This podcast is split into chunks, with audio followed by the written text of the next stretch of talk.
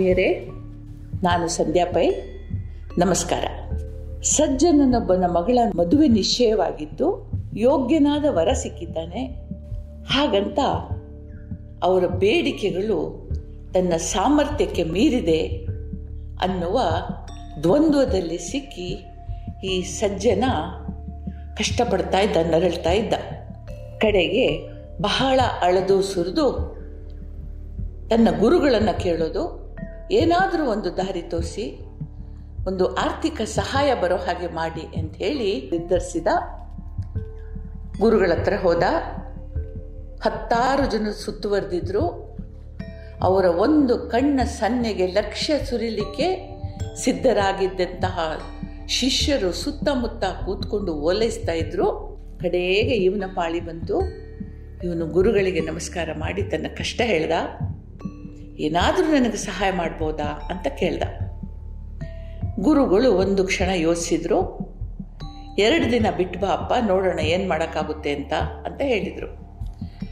ಸರಿ, ಇವನು ಎರಡು ದಿನ ಬಿಟ್ಟು ಹೋದ, ಮತ್ತು ಪುನಃ ಅದೇ ಉತ್ತರ ಸಿಕ್ತು. ಹೀಗೆ ಹತ್ತು ದಿನಗಳು ಕಳೆದು ಹೋದವು. ಇವನಿಗೆ ಆಸೆ ಇದ್ದ ಕಡೆ ನಿರಾಸೆ ಉಂಟಾಯಿತು. ಆಯಿತು ನನ್ನದೇನೋ ಪ್ರಾರಬ್ಧ ಕಳೀಲಿಲ್ಲ ಅಂತ ಕಾಣ್ತದೆ. ಗುರುಗಳಿಗೆ ನನ್ನ ಮೇಲೆ ದಯ ಬರಲಿಲ್ಲ ಅಂತ ಬೇಜಾರು ಪಟ್ಕೊಂಡ. ಆದರೆ ಪ್ರಯತ್ನ ಬಿಡಲಿಲ್ಲ. ಹನ್ನೆರಡನೇ ದಿನ ಮತ್ತೆ ಗುರುಗಳ ಮುಂದೆ ಹೋಗಿ ಕೈ ಮುಗಿದು ತಲೆ ತಗ್ಗಿಸಿ ನಿಂತ್ಕೊಂಡ. ಗುರುಗಳು ಇವನ ಮುಖವನ್ನೇ ದಿಟ್ಟಿಸಿ ನೋಡಿ ತಮ್ಮ ಕಾಲಲ್ಲಿದ್ದ ಪಾದುಕೆಗಳನ್ನು ತೆಗೆದು ಅವನ ಕೈಯಲ್ಲಿಟ್ಟರು ಮತ್ತಂದರು, ನಿನಗೆ ಒಳ್ಳೆಯದಾಗುತ್ತೆ ಹೋಗು ಅಂತಂದರು. ಈಗ ಸಜ್ಜನ ನಿರಾಸೆಯ ಪ್ರಪಾತಕ್ಕೆ ಬಿದ್ದ. ಈ ಮರದ ಹಾವುಗಳನ್ನು ಇಟ್ಟುಕೊಂಡು ನಾನು ಏನು ಮಾಡಲಿ?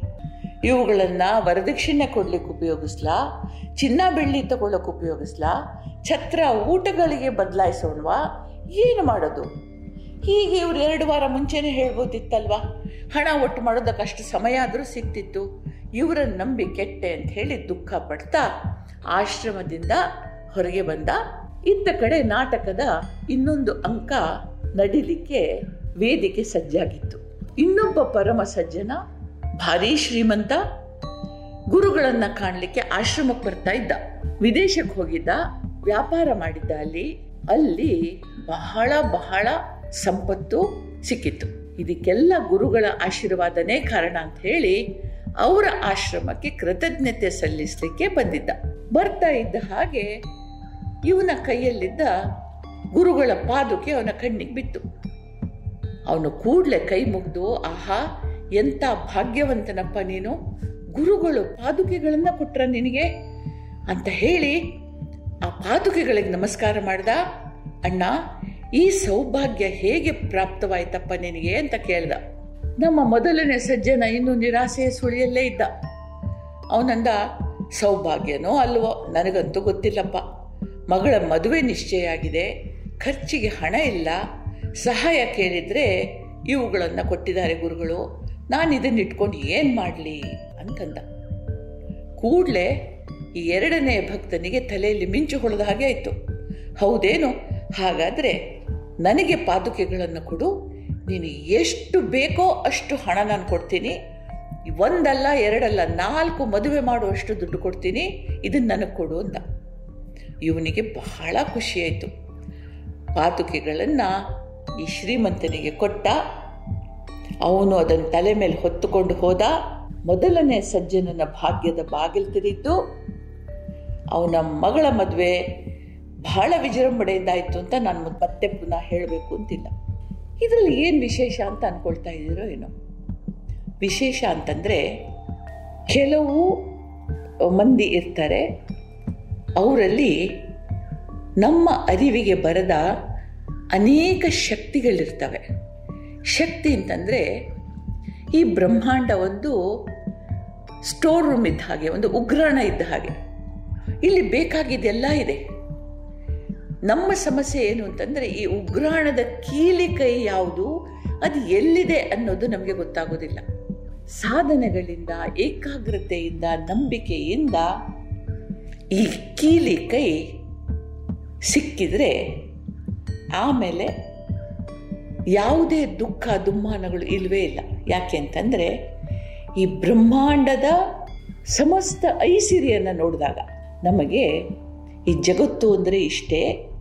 ಇದಕ್ಕೋಸ್ಕರ ನಾನು ಇಷ್ಟು ಹಂಬಲಿಸಿದ್ನ ಅನ್ನುವ ಜ್ಞಾನ ಬರ್ತದೆ ಸಿರಿ ಅಂದರೆ ಸಂಪತ್ತು ಅಂದರೆ ತೃಪ್ತಿ.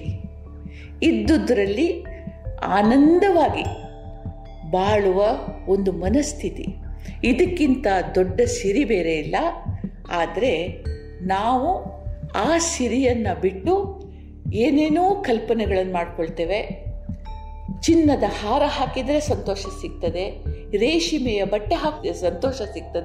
ಪರಮಾನ್ನವನ್ನು ಊಟ ಮಾಡಿದರೆ ಸಂತೋಷ ಸಿಗ್ತದೆ. ಮೃದುವಾದ ಹಾಸಿಗೆಯ ಮೇಲೆ ಮಲಗಿದರೆ ಸಂತೋಷ ಸಿಗ್ತದೆ. ಹೀಗೆಲ್ಲ ಕಲ್ಪನೆ ಮಾಡ್ಕೊಳ್ತೀವಿ. ನಿದ್ರಾಹೀನತೆಯಿಂದ ಬಳಲುವವನಿಗೆ ಸುಪ್ಪತ್ತಿಗೆ ಬಿಡಿ. ಅದ್ರ ಮೇಲೆಂದು ಏನು ಸಿಕ್ಕಿದ್ರೂ ನಿದ್ದೆ ಬರೋದಿಲ್ಲ. ಅವನ ಕಷ್ಟ ಕಷ್ಟನೇ ಇರುತ್ತೆ. ಅದು ಹೋಗೋದಿಲ್ಲ. ಅಜೀರ್ಣದಿಂದ ಬಳಲುವವನಿಗೆ ಎಂಥ ಪಂಚಭಕ್ಷ ಪರಮಾನಗಳನ್ನು ಬಡಿಸಿ ಅವನಿಗೆ ಅದನ್ನು ನೋಡಿದರೆ ವಾಕರಿಕೆ ಬರುತ್ತೆ. ಯಾಕೆಂದರೆ ತಿಂದರೆ ಅವನು ನರಳಬೇಕಾಗ್ತದೆ ಅಂತ ಅವನಿಗೆ ಗೊತ್ತಿದೆ. ಹೀಗೆ ಸಿರಿ ನಮ್ಮ ನಮ್ಮ ದೇಹದ ಮನಸ್ಸಿನ ಸ್ಥಿತಿಯ ಮೇಲೆ ಹೊಂದಿಕೊಂಡಿದೆಯೇ ಹೊರತು ಅದು ಹೊರಗಿಲ್ಲ. ಈ ಎಲ್ಲವನ್ನು ಮೀರಿ ನಮ್ಮ ಹತ್ರ ಏನುಂಟೋ ಅದರಲ್ಲಿ ನಾವು ತೃಪ್ತಿ ಪಡ್ಕೊಳ್ಳಿಕ್ಕೆ ಕಲ್ತ್ಕೊಂಡ್ರೆ ಅದರಷ್ಟು ದೊಡ್ಡ ಸಿರಿ ಬೇರೆ ಇಲ್ಲ. ಅದಕ್ಕೆ ಹಿರಿಯರು ಹೇಳಿದರು, ಸಂತರನ್ನ ಈ ಸಾಮಾನ್ಯ ಮನುಷ್ಯನ ನೀತಿಗಳನ್ನು ಮೀರಿದವನನ್ನ ಕಂಡಾಗ ಅವರ ದೇಹದಿಂದ ಹೊರಬೀಳುವ ಧನಾತ್ಮಕ ತರಂಗಗಳು, ಧನಾತ್ಮಕ ಶಕ್ತಿಗಳು ವೈಬ್ರೇಷನ್ಸ್ಗಳು ಇವುಗಳು ನಮ್ಮನ್ನು ಆವರಿಸಿ ನಮ್ಮ ಅಂತರಾತ್ಮನ ಇರುವಿಕೆಯನ್ನು ನಮಗೆ ತೋರಿಸ್ಕೊಡ್ತವೆ. ನಮ್ಮನ್ನು ಸಿರಿಯ ಕೀಲಿ ಕೈ ಪಡೆಯುವ, ಉಗ್ರಾಣದ ಕೀಲಿ ಕೈ ಪಡೆಯುವ ಸಾಧ್ಯತೆಯನ್ನು ತೋರಿಸಿಕೊಡ್ತವೆ. ಆವಾಗ ನಮಗೆ ಈ ಸಂತೋಷದ ಅಂದರೆ ಆನಂದದ ಜೀವನ ಸಿಗ್ತದೆ. ಅದಕ್ಕೆ ಹಿರಿಯರು, ಕಬೀರರು ಹೇಳ್ತಾರೆ, ಸಂಗತ ಸಂತನ ಕೀಕರಲೆ ಜನ್ಮಕ ಸಾರ್ಥಕ ಕುಚುಕರಲೆ ಅಂತ ಹೇಳ್ತಾರೆ. ಅಂದರೆ ಸಂತರ ಸಾನ್ನಿಧ್ಯವನ್ನು ಪಡಿ, ಆವಾಗ ಈ ಜನ್ಮದ ಸಾರ್ಥಕತೆಯನ್ನು ಸ್ವಲ್ಪ ಮಟ್ಟಿಗಾದರೂ ಮಾಡು ಅಂತ ಹೇಳ್ತಾರೆ.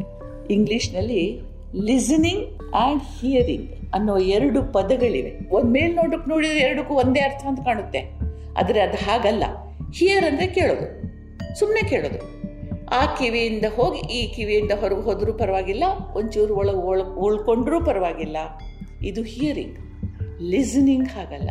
ಲಿಸನಿಂಗ್ ಅಂತಂದರೆ ಕೇಳಿದ್ದನ್ನು ಮನನ ಮಾಡಿ ಮನದೊಳಗೆ ಇಳಿಸಿಕೊಳ್ಳೋದು ಲಿಸನಿಂಗ್.